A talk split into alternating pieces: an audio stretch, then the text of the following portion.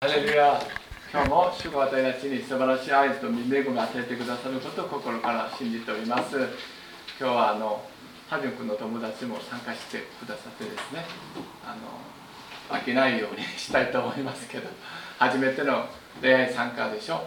えっと共に参加してくれてありがとう。えっと19節の長いあの歌詞を読んでくださってありがとうございます。結構長かったんですけれどもえー、私もどうしようと思ったんですけどもあの、えーと、短くしようと思ったんですけれどもまあけれども全てあの読まれた方が良いと思ってあの、まあ、苦しみを与え 与えられた。の でえっとはい。ありがとうございました。この「主よ主よ主よ」というのはあのえっと、韓国で私たちはですねあの、えっと、よく祈り会を持ちます。特にあの金曜日の、まあ、徹夜祈り会を、まあ、昔は徹夜祈り会。今は今はあの夜、まあ、祈り会とちょっと短くなったんですけどもその時に一緒に祈りましょうするとですね「主よ主よ主よ」3回それを声がですね声じゃありません。叫びです。あのなんかあの悲鳴です。あのそれで主よ主を3回して祈りますけれどもまあそれがですねあのアメリカでもそれを、まあ、学んだのかあのなんか言ったようにですねアメリカでも「主よ主よ主よ」韓国の選挙師が行ったどころにはそのような習慣ですか？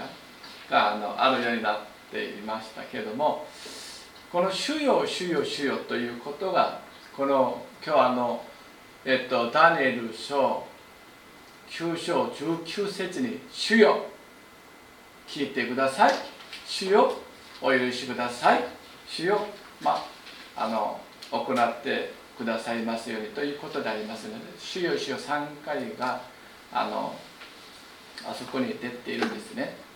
えーとまあ、そのようなあの心を持って韓国では私たちはあの、まあえっと、叫び祈りをしました。えっと、この今日のあのダニエル書9章はどのようなあの背景であるのでしょうか。メディアとペルシアあのあの連合国ですよね。あのバビロンと戦ってですねバビロンを打ち勝ちます。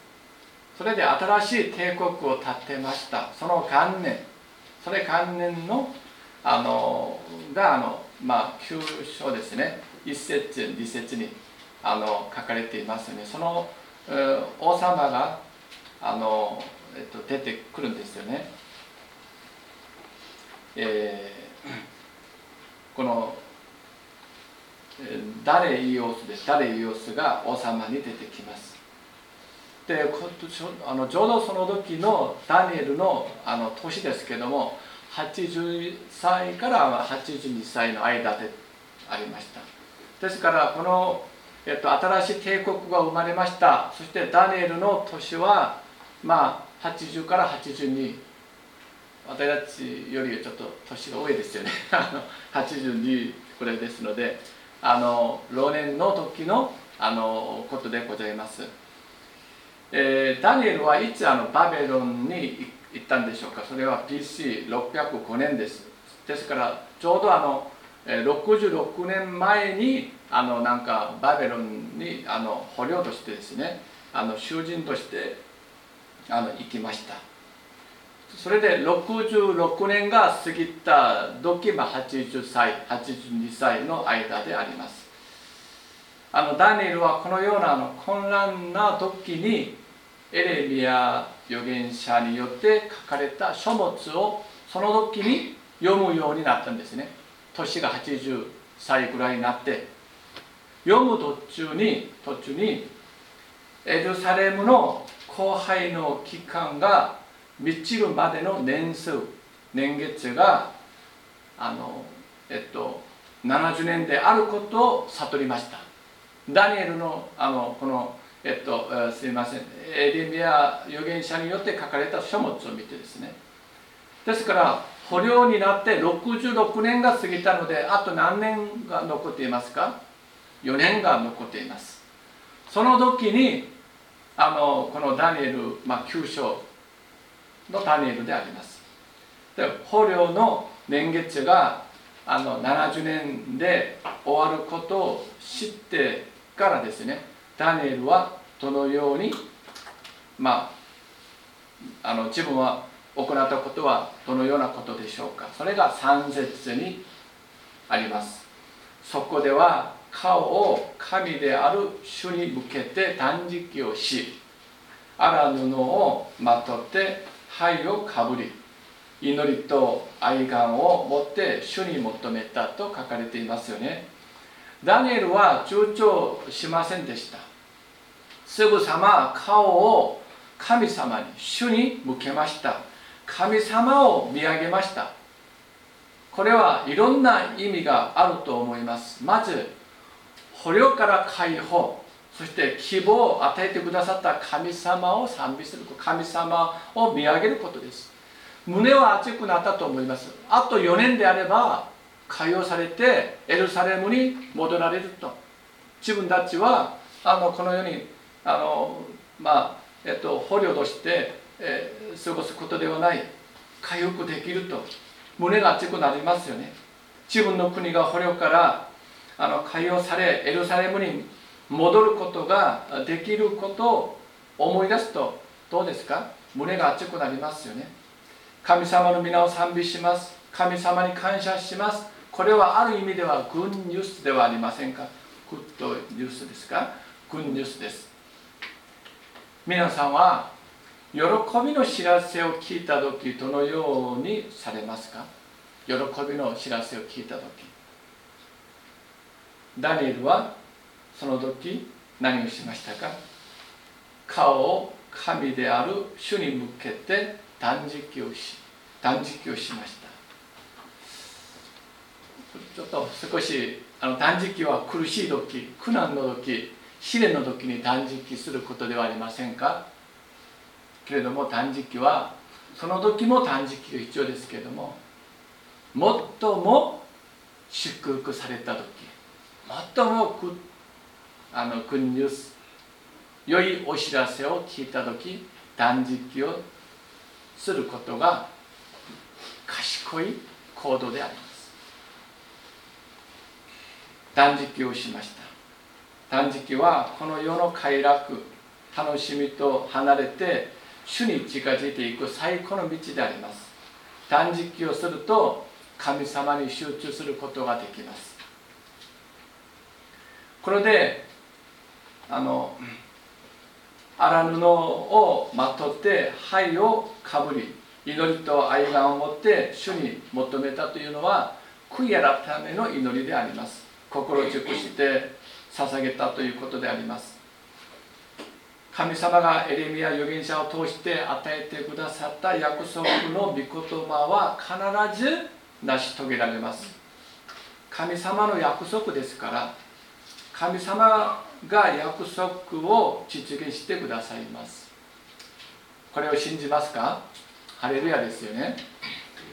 じゃあそうなのにどうして祈り祈るのでしょうか？祈らなくてもいいのではありませんか？神様がこのあと4年になったらあの、まあ、捕虜として捕虜から解放されそしてあのエルサレムに戻ること帰ることを約束してくださったのでこれは神様が約束してくださったことでしょう。ですから神様が守ってくださいます。祈らなくてもこれは成就するのではありませんか？どうして祈るのでしょうか？神様は真実なお方です。約束されたことは必ず守るお方です。これを信じますか？ハレルヤです。祈らなくても良いのではありませんか？祈らなくても神様は神様の約束を守ってくださいます。必ず必ず守ってくださいます。しかしその約束を私たちの祈りを通して働いてくださり約束を実現してくださいます。私たちの祈りを通して神様がこの約束を成し遂げてくださることでございます。先生これは先生の考え思い先生の経験ではありませんか？と私に質問してもいいですししなくてもいいです。私が勝手にこのように考えました先生の思いではありませんか？経験ではありませんか？いいえ聖書がそのように語っています。一緒に探してみましょうか？エゼキエル書エゼキエル書36の36から37エゼキエル書です。ダニエルの前がエゼキエル書です。ダニエルの前がエゼキエル書36節36章。36章。36の36です。まあ覚えやすいですよね。エゼキエル書36の36 1481ページですね。36の36お読みいたします。よろしいですか？あなた方の周りに残された諸国の民も主である私が破壊されていったところを立て直し荒れ果てていったところに木を植えたことを知るようになる。主のあるあ主である私が語りこれを行う。37節。神である主はこう言われる。私はイスラエルの家の求めに応じこのことを彼らのためにする。私は人を羊の群れのように増やす。これがあの2017番のあの聖書私たち今使っている聖書ですよね。これあのこの前にあの私たちはあの、まあ、利用しました第3版ですよ。第3版の37節はですね神である主はこう仰せられる。私はイスラエルの家の願いを聞き入れて次のことをしよう。私は羊の群れのように人を増やそう。どうですか？イスラエルの願いを聞き入れて。イスラエルの家の願いを聞き入れて願い求め。これは祈りです。祈りを聞いてから祈りを聞き入れてから神様はこの約束を成し遂げてくださることです。祈りです。この祈りによって神様の御言葉は成就されます。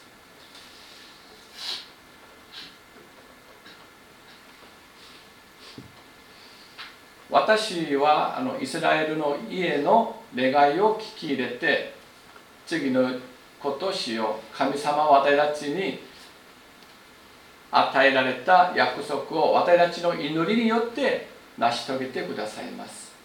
ダニエルは心のこもった祈りを次のように捧げました。4節。私はあのダニエル書に戻ります。9章。9, 9章4節よろしいですか？4節。私は私の神主に祈り告白した。ああ私の主大いなる恐るべき神あなたを愛しあなたの命令を守る者には契約を守って恵みをくださる方と書かれています。ダニエルは私の神と言いながら自分が経験した神様について告白しました。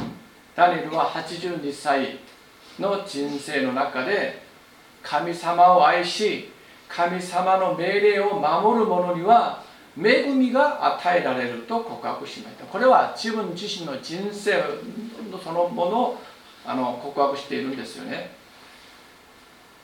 この告白は少年ダニエル15歳から17歳の時ですね。まあダニエルダニエル一緒にの時ですけども 王が食べるごちそうや王が飲むブドウ酒で身を汚すまいと心に定めた少年ダニエル。66年前のダニエル。80代になったなって王がその金名のあの文書に署名されたことを知って自分の家に帰ってエルサレムの方角に開いていた窓を向けて日に3度ひざまじき自分の神の前に祈って感謝を捧げました。少年のダニエルと80歳が超えた老年のダニエルの時にも神様に対する信仰は変わりがありませんでした。変わりがなかったんです。ある意味で80歳になってより深まりました。あの神様に信頼するものとなりました。皆さんこれを見てどのように思っておりますか？66年ですね。15歳から17歳、まあ、16歳しましょう。80歳から82歳81歳としましょう。66年の間このダニエルの信仰は変わりがなかったんです。より深まりより主に信頼するものとなりました。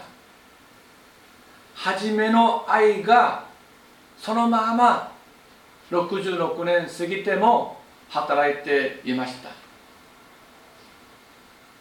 私たちの信仰はどうですか？初めの愛が今も働いておられるのでしょうか？10年20年前の証が全てでしょうか？あるいは昨日選手の証が今私を支えているのでしょうか？イエス様を信じて洗礼を受けて66年まではいかなかったですね皆さん。どうですか？どうですか？初めの愛。それが今も働いていますか？老年ダニエルは81歳になってもその神様に対する信仰が変わりがありませんでした。もっと深まりもっと主に信頼するものとなりました。10年20年の証が今の私を支えているのでしょうか。昨日の主の恵み今日の主の恵み先週の主の恵みが私を支えているのでしょうか。初めの愛はどこに行ったのか知っていますか？あるいは今働いていますか？皆さんの初めの愛から離れていたエペソ教会を主は責めました。叱りました。初めの愛から離れると信仰にある命がなくなります。命がない信仰となります。信仰ではなく宗教活動になります。信仰は宗教活動ではありません。教会は人間の社交団体でもありません。イエス様が教会の頭であり主であります。これはこの世での私たちの身分は時によって変わるかもしれません。私も変わりますよね。高校生時代には高校生、まあ、のあの生徒ですよね。そして大学大学院そして、まあ、社会の経験はなかったんです私は。社会人にはならなかったんですけれども、まあ、伝道師とかですね牧師とかですね選挙師とかですね。私の身分はですね変わります。会社に入ってもあの上の立場に行くとですね自分はのあの、えっと、身分は変わりますよね。変わります。しかしイエス様にあっての私たちの身分は変わりがありません。イエス様は昨日も今日も永遠に私たちの頭です。私の主です。教会の中では私たちの主であります。ああのまあ頭です。恋愛が終わって一歩踏み出します。家に帰ります。その時もイエス様が頭ですか？家に帰って。家に帰ってどなたが頭ですか？職場に行かれます。職場に行って職員の方々と話しております。その時にどなたが頭ですか？私ですか？どなたが頭ですか？どなたが主ですか？私たちの本当の身分は変わりがありません。イエス様が私の頭であります。ハレルヤですか？イエス様が私の主であります。それは教会にいらっしゃるこの2時間3時間だけではなくて外に出て家に帰ってもご家族と話している時も主が私の頭です。相手がイエス様を信じていらっしゃっても信じていなくてもそれは構わないんです。どのようなところにいても私の主は私の頭はイエス様です。身分が変わりは変わりがないんです。ですから私たちはこのイエス様の教会を立て上げる一人一人でございます。ですから私たちも教会です。皆さんは教会です。これを受け止めますか？いや私は教会ではありません。いや教会になっております。教会です。ですから歩いていけばですね教会が歩いていくことです。イエス様のこの手が歩いていくことです。イエス様が頭ですね。私はこの罪になる。罪も大大事ですよね。神、まあ、神はイエス様か分からないですけど神の毛です。首はどどなたでしたか。ある方は首が牧師であると話していますけど分かりません。私たちがあのイエス様が頭であります。私たちが手でもあります。足でもあります。私たちがこのあのこの蒸気でもあります。どっちでもいいんです。すべて私の体です。この手に傷があった時にですね痛い。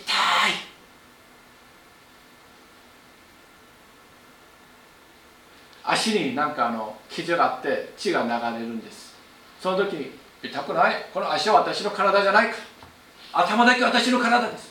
という方は一人もいません。痛い救急車を呼びます。体です。私たちが教会です。ですから私たちは外に出ている時も教会です。教会に集まっていらっしゃっても教会です。イエス様の体です。これはどこにいらっしゃっても変わりがないんですよ。身分は変わりません。これを認識することが大事ではありませんか？その時に私たちは人の顔色を見ないようになります。イエス様の顔色を見るようになります。イエス様の顔色を見ることが確かに確かに賢明な知恵ある生き方であります。イエス様の顔を見るときに私たちは人の人々の顔色で私たちの心が揺るがないようになりますね。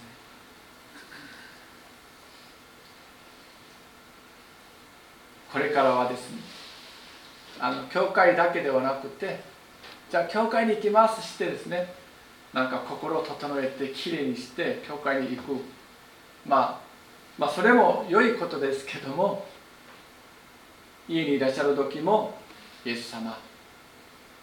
職場にいらっしゃる時もイエス様が頭教会に行く時には教会に集まることでもっと楽しいですよね。嬉しいですよね。で行かれます。ですから教会に行く時にスイッチを入れることよりはいつもいつでもどこでもイエス様が私の頭であることを認識しながら歩むことが大切です。5節に行きましょうか。5節。私たちは罪あるもので不義をなし悪を行って逆らいあなたの命令と定めから外れました。ここでイスラエルの民が犯した罪を自分の罪として受け入れました。本当にあのダニエルは欠点がなかったんですよ。ある意味で欠点がないんです。ダニエルを殺そうとしているあの敵の人々が大勢いましたね。その敵の人々が見てもダニエルは欠点がなかったんですね。ですからダニエルは本当に素晴らしいヨセフのように本当に欠点がない。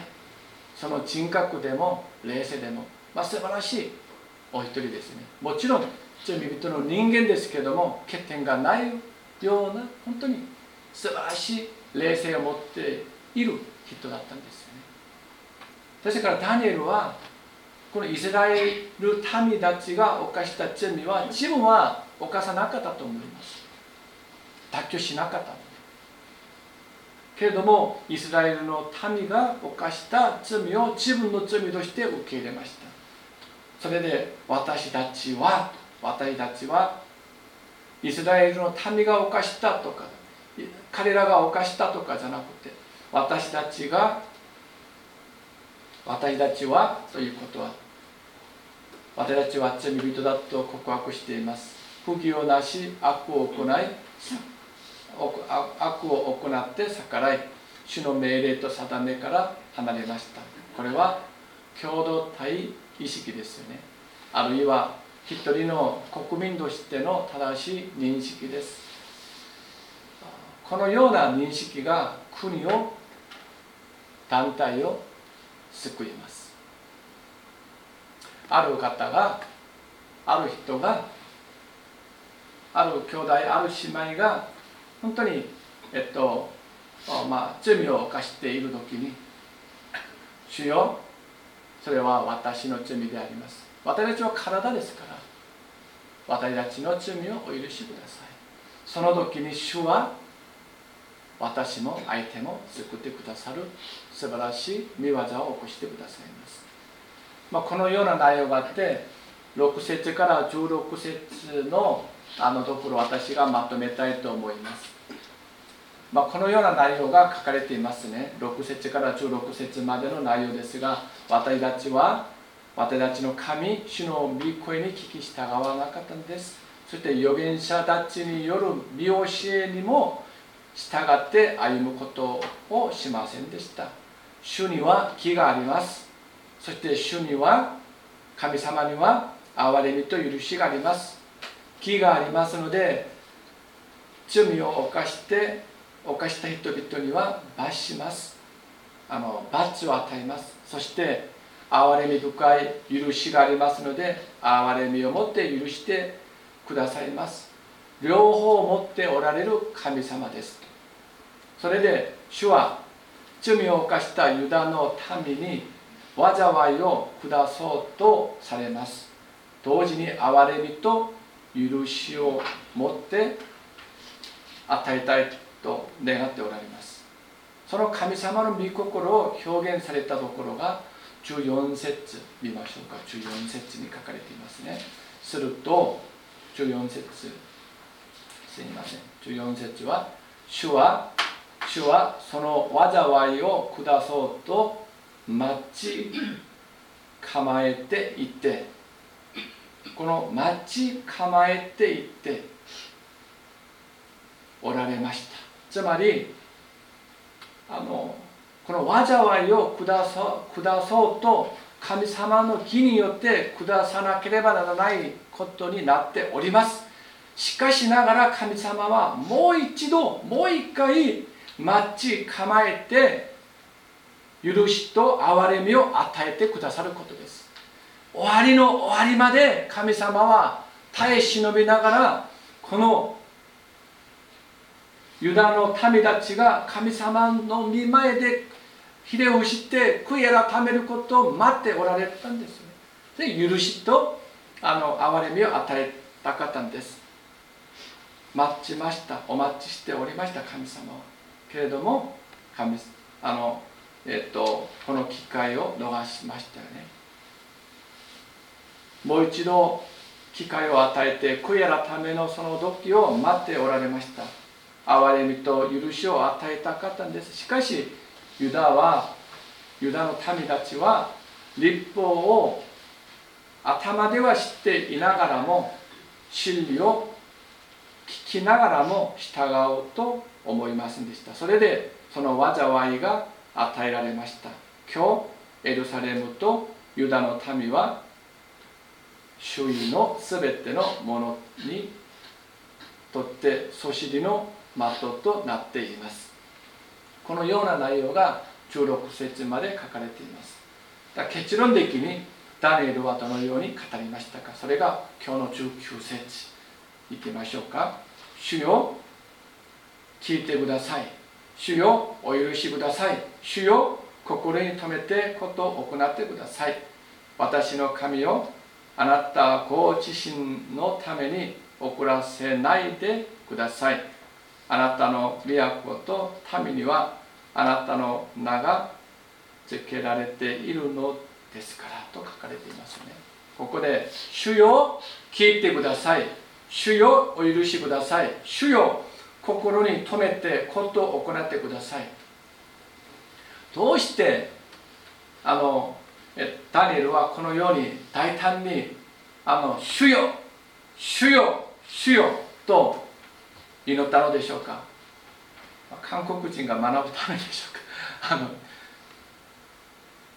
どうして主よ聞いてください主よお許しください主よ心を止めてことを行ってください。どうしてこのように大胆に祈ることができたのでしょうか？これは神様の約束の言葉によります。ソロモンがイスラエルの神主の御前のために主の宮ですね。主の聖殿あの神殿ですけど神殿をあの建設しました。建てました。建てた神殿主の宮の封建式を執り行います。すべてのあの神殿をあの建てて封建式を執り行う前に主に神様にお祈りを捧げます。そのお祈りの内容に一部をあお祈り内容の一部を今日紹介したいと思います。あのよろしいですか？あの列王記8章ですけれどもあの旧約聖書列王記8章列王記第1の8章です。すいません第1の8章46節ですので旧約聖書600えー、611ページですね。611ページ。旧約聖書列王記第1の8章46です。8章46旧約聖書611 611ですね。あの一節ずつともにお読みいたしましょうか。列王記第一8章46から50までです。46から50まで。じゃあ共にお読みいたします。じゃあ46です。はいどうぞ。罪に陥らない人は一人もいません。ですから彼らがあなたの前に罪あるものとなったためにあなたが怒って彼らを敵に渡し彼らが遠くであれ近くであれ帝国に捕虜として生き囚われていったで彼に帰りその捕虜あなたに立ち返って憐れみをこい私は罪であるものです。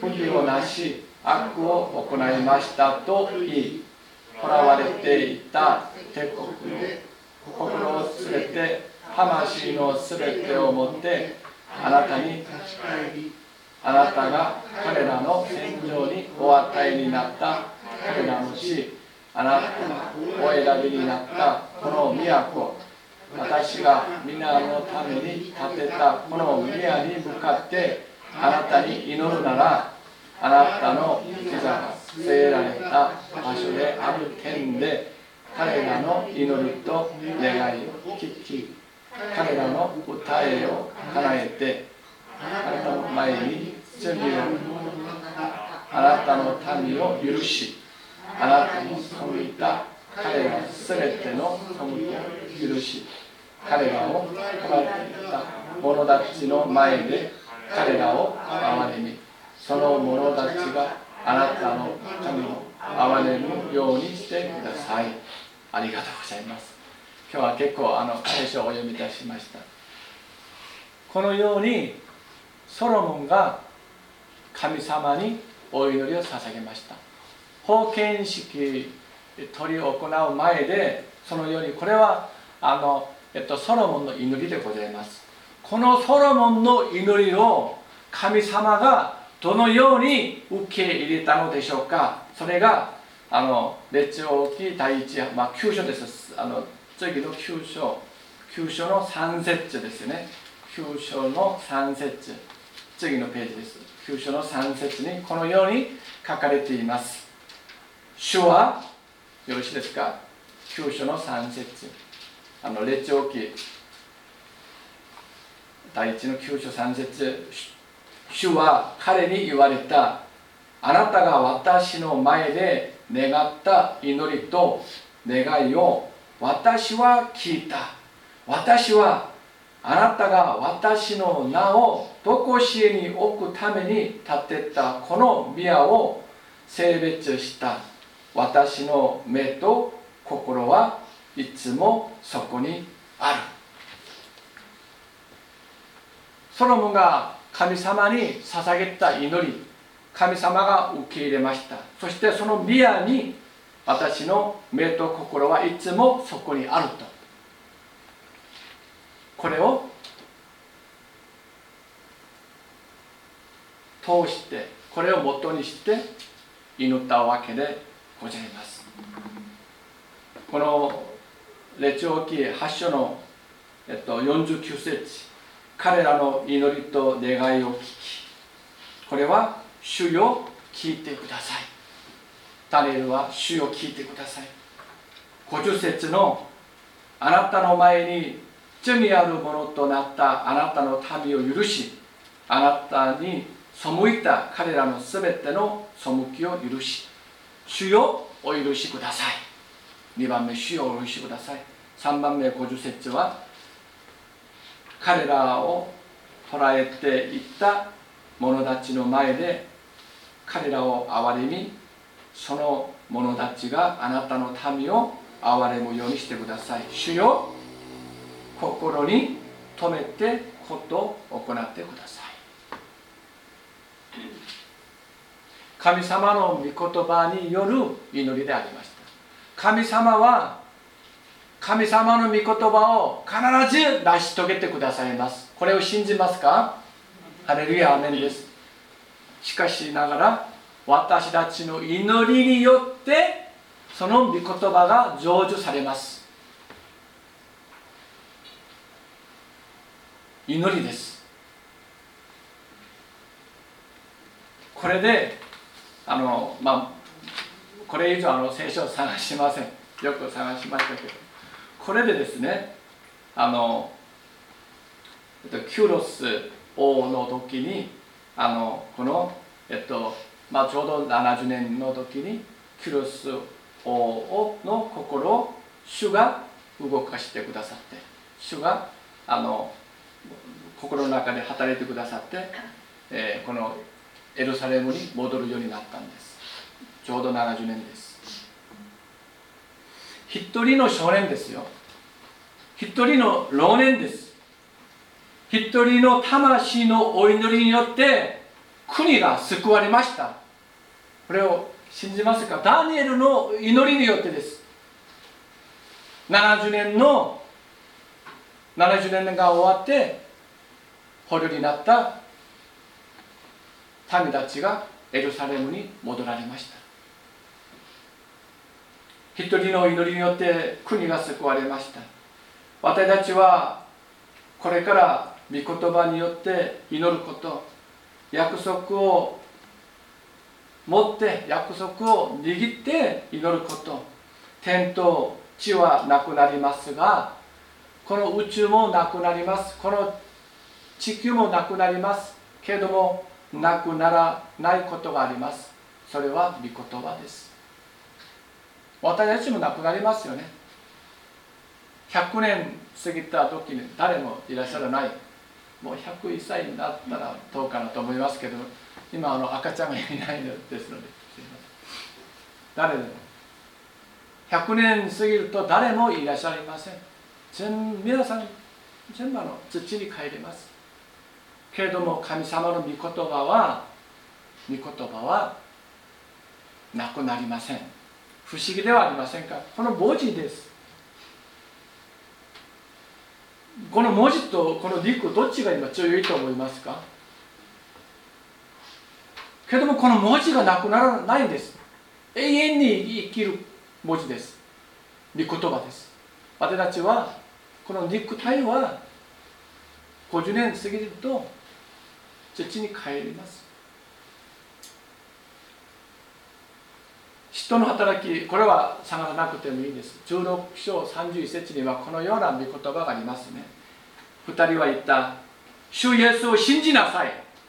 そうすればあなたもあなたの家族も救われます。この人の働き16章31節は全ての国々の国民たちに与えられた御言葉ですけれども特に日本人の皆様に与えられた御言葉だと私は思われました。先生どのようになぜそのように考えましたか？イエス様を信じて私一人だけ天国に行ってしまうなら残された家族はどのようになるのか。一人で天国に入るのは申し訳ないと思う方々のために神様の特別な憐れみの約束の御言葉ではありませんか？そう思わないんでしょうか？これは必ず成就されます。神様の御言葉ですか誰がこれを防ぐことができますか？神様の御言葉を生きておられる神様の御言葉です。誰もこれを防ぐことができません。止めることができません。主イエスを信じなさい。そうすればあなたもあなたの家族も救われます。イエス様を信じるとあなたの家族も救われます。ですから信仰から離れないで終わりの終わりまで耐え忍びながら耐え忍びながらイエス様の御言葉にとどまりなさいという神様の憐れみの深い愛のメッセージではありませんか？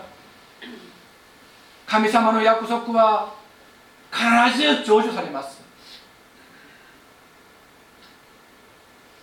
そうでなければ神様ではありません。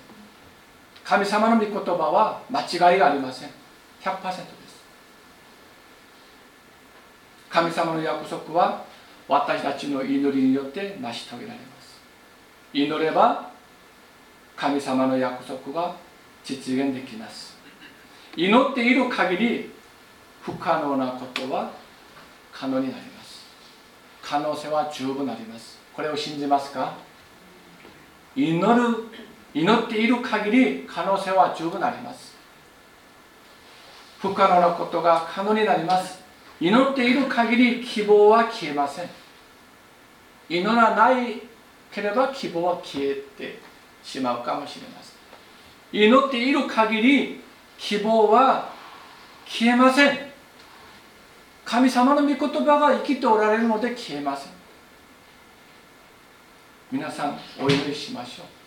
私たちは希望を持ってお祈りしましょう。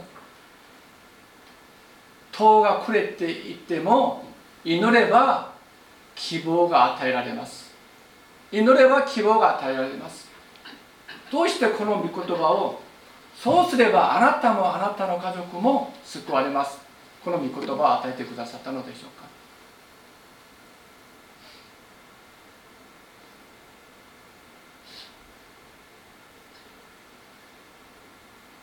どうしてテサロニケ地ネの手紙5章17節には絶えず祈りなさいと私たちにあの語ってくださるのでしょうか。これは祈ればできるからそうです。祈り続ければ神様の御言葉は成就されます。必ず必ず成就されます。ですから私たちは祈りましょう。続けて祈りましょう。希望が希望が与えられます。私もあの両親があの救われましたよね。まだあの家族兄弟あの弟と上の2人あのえっとおねえっとえっと姉が2人います。まだ救われていません。けれども少しずつ近づいてくることを感じているんです、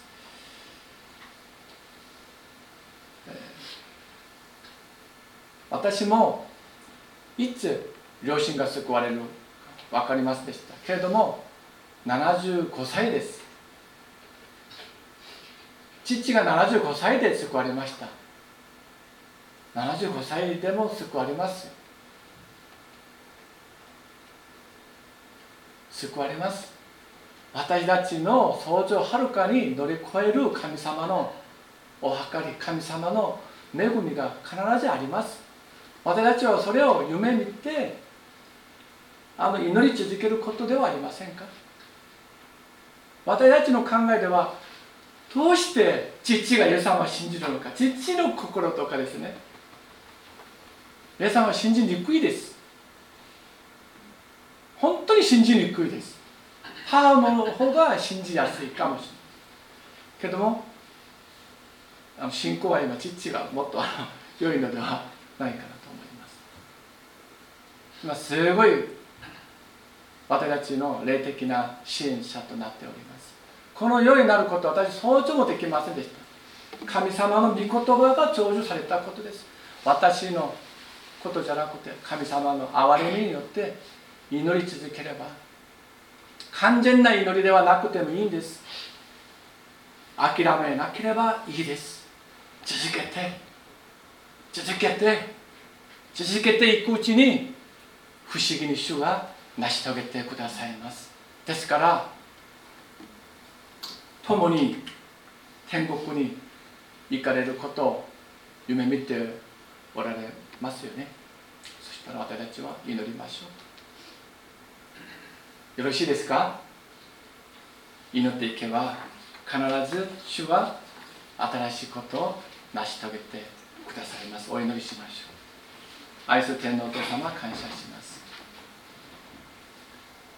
私たちがダニエルのように神様の御言葉に基づいて祈ることができるものとしてください。イエス様の皆を通してお祈りいたします。アーメン。